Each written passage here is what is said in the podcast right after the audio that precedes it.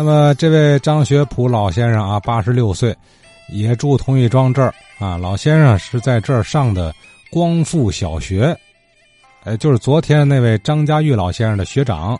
这所光复小学呀，闹半天就是之前讲的那个所谓的杨老爷学校。继续听张老先生说啊。我先说说那个同一庄那个学校，那个小学校啊，我解放前呢。十七年、四八年了，还解放以后啊，我在那上了三年来学。那个学校啊，解放前呢叫光复学校小学，它门口有个牌子，横着挂着。那个学校一进门啊，周围都是房子。哎，我们的老师啊姓韩，哎，那现在说就班主任。体育老师呢，嗯，姓周。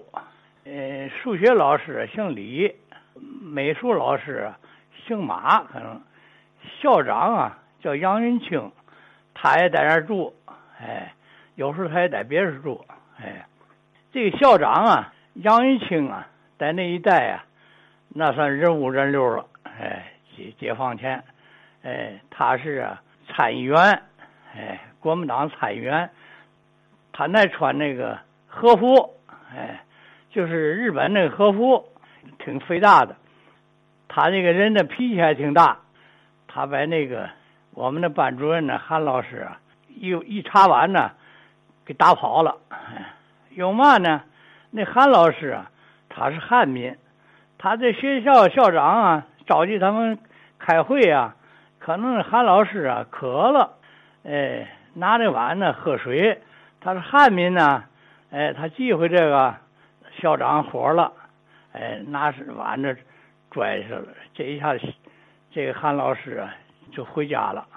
我们当时没看见呢，就后来说，后来那个女学生，我们那小时候上学呀，一年级也有也有十来岁的，有十二三四岁，不分岁数，就岁岁数大的。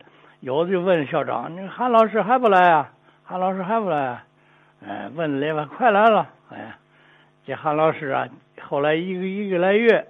别人代课他听不习惯，哎，有的学生就问，一个来月就回来了，哎，韩老师，你看那时候老师啊，那没地位。